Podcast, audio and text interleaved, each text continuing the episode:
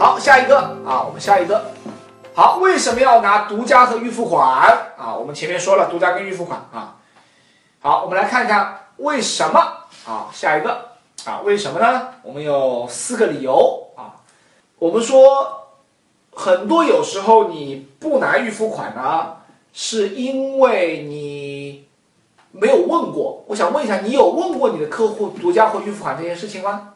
第一个啊，为什么要拿独家跟预付款？首先，我先要跟大家去共识一个事情，有可能现在朋友们会想说，哎呀，我们公司真的没有试过，我们没有这种这种事情啊，我们搞不定预付款的，我们没有预付款啊。我觉得客户也不太可能，或者说我们这个行业的客户都没有都没有预付款这个说法，嗯，所以。首先，信念上大家先要有一个这样的一个注意，好吗？好，其实你是可以的，你一定可以啊！你看我在那个呃，就是我们的那个大群里面的前面开课之前发的截图，我们的很多同学就是从来没有拿过预付款，在上完课之后一拿拿五个，一拿拿八个，啊，合同从二十个点谈到三十个点啊！为什么呢？是因为你如果都不相信你自己。怎么可能让别人相信你呢？You never ask, you never know。你如果从来没有问过，你怎么知道？你一直活在假设之中，你一直活在自己的这种判断之中，你一直觉得说不可能啊，你一直跟自己说不会的。好，请问这个好事为什么发生在你身上，不是别人身上呢？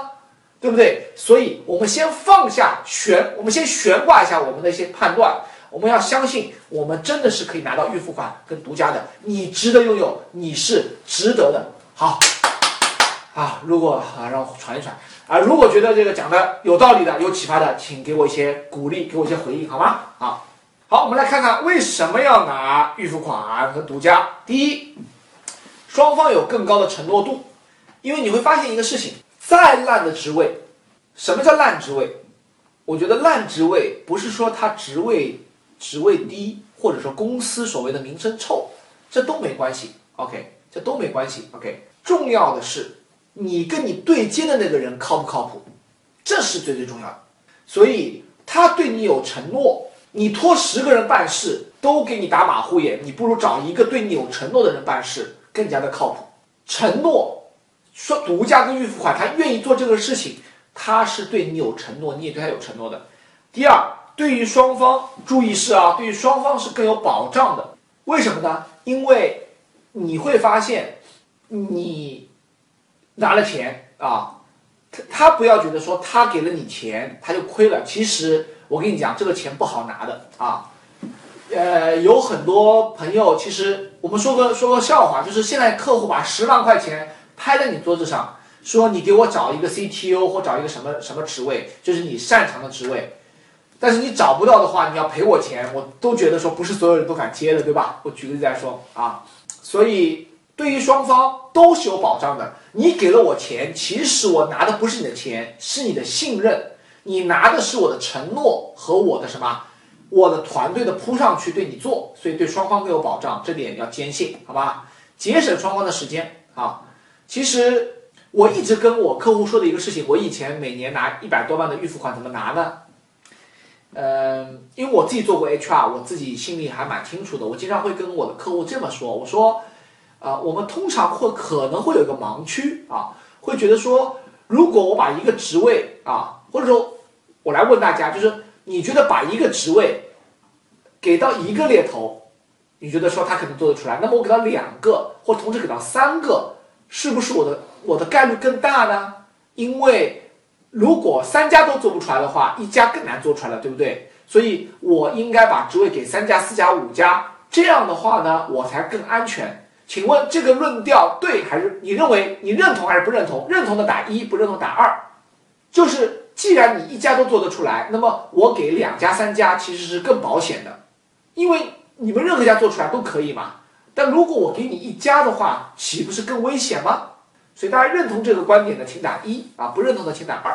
我经常跟那个我的客户会说，就说其实这个这个观点是很有害的，是因为你给三个人，或者你给五个人，有些客户更夸张，有没有客户给十家猎头公司的？我还碰到很好玩的事情，客户发一个邮件给我们，然后呢忘记密送了，它变成抄送了，所以呢我会看到所有的这个跟我竞争的同行都在里面。大概他发了发把这个职位发给了十几个人，十几个猎头公司说这个职位我请你们做一做。我不知道你们碰到过这种事情没有？啊，超级搞笑啊！然后你会发现，如果你把职位给了很多家公司，那每家公司都觉得自己只要承担很小的责任，或者说自己不做也没关系啊，对不对？因为你不是找了其他两家吗？那么我做不出来，那其他两家应该做得出来了，你去找他们喽。或者说他们来搞咯，对不对？所以你内心其实是有很多的抗拒的，所以你拖三家，不见得有说跟一家说好，说我只找你啊，或者说这两个礼拜我只放给你，你这两个礼拜出不来人，我就找别家了，你别怪我，好吧？那个时候其实是非常有用的，所以也请你跟你的客户去说这个话，请你给我两个礼拜的独家，或者你请你给我预付款，我会全心全意。我会把我的团队放在你的职位上面，我会把你的优先级排到最高来做你的职位的。更重要的是，承担比例显著上升。我们做过一个调研，独家跟预付款的承担比例可以达到百分之，关单比例可以达到百分之八十五以上。就说，你把这个职位给我，我独家来操作，或者你给我预付款，这种职位的承担比例、关单比例，在一定的时间里面是高达百分之八十五的。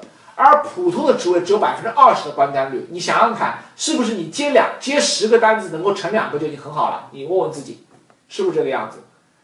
你接了十个单子能够成两个，不错了吧？你算是这个销冠了吧？你想想看，你接十个单子，你你一个月总会有十个单子做吧？一个月成两个，就算一个月一个单子四万好了，你有八万，一年有一百万了，是不是啊？轻轻松松就把它过了哈，甚至更多。可是实际上不是这么算的。是因为你会发现，如果独家跟预付款的话，会更加的比例会非常好，因为我们双方对这个事情都是有共识的。我推人会非常的好，非常的快，你你你那个面试也会非常好。这个职位双方有这个热情度的情况下，就像一见钟情一样，一定会有火花的。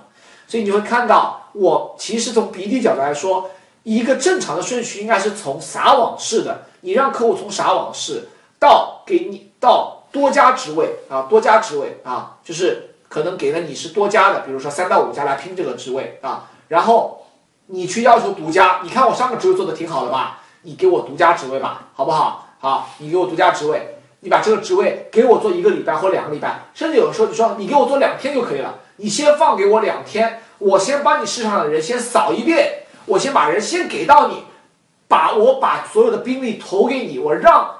我最好的人给你做这个职位，你给我两天时间，独家给我做这个职位，你也不要把这个职位散的到处都是嘛，对不对？不金贵了嘛，你给我，我帮你，我懂你，我就先，你也不用像通这么多猎头，先给我，然后是预付款，好吧？我想说一个预付款的故事啊，大概一两分钟。这个故事以前我写过，可是我想在这里讲一下，因为我很有感触啊。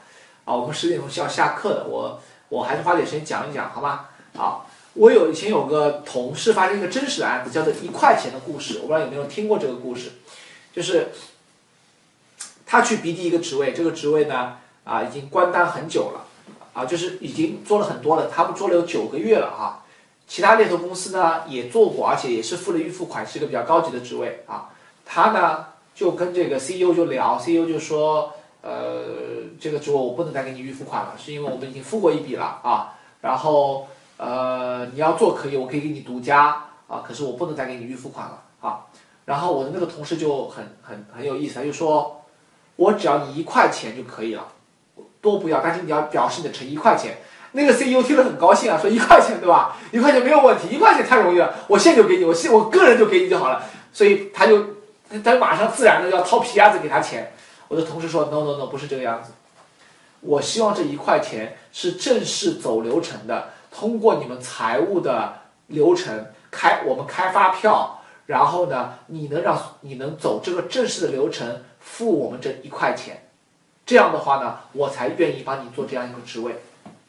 哎，那个 CEO 就听了就觉得很感动，或者说觉得哎很不一样，就感觉哎这个有点有点意思，就是首先我也能承担得起，而且呃我也愿意为你做这个事情，所以最后就真的走了这个流程。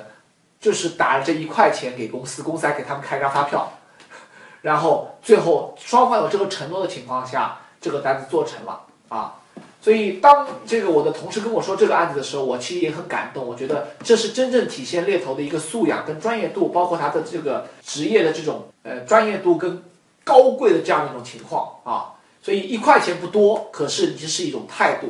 所以你看你的客户有没有给你态度？你有没有要求你的客户给你态度？你是不是尝试问过这些问题？好吧？所以嗯，如果你没有收到这个。啊，如果你们觉得刚才那个例子你们有收到的，请给我一些回应，好吧？看看这个例子是不是给你一些新的启发。好，好。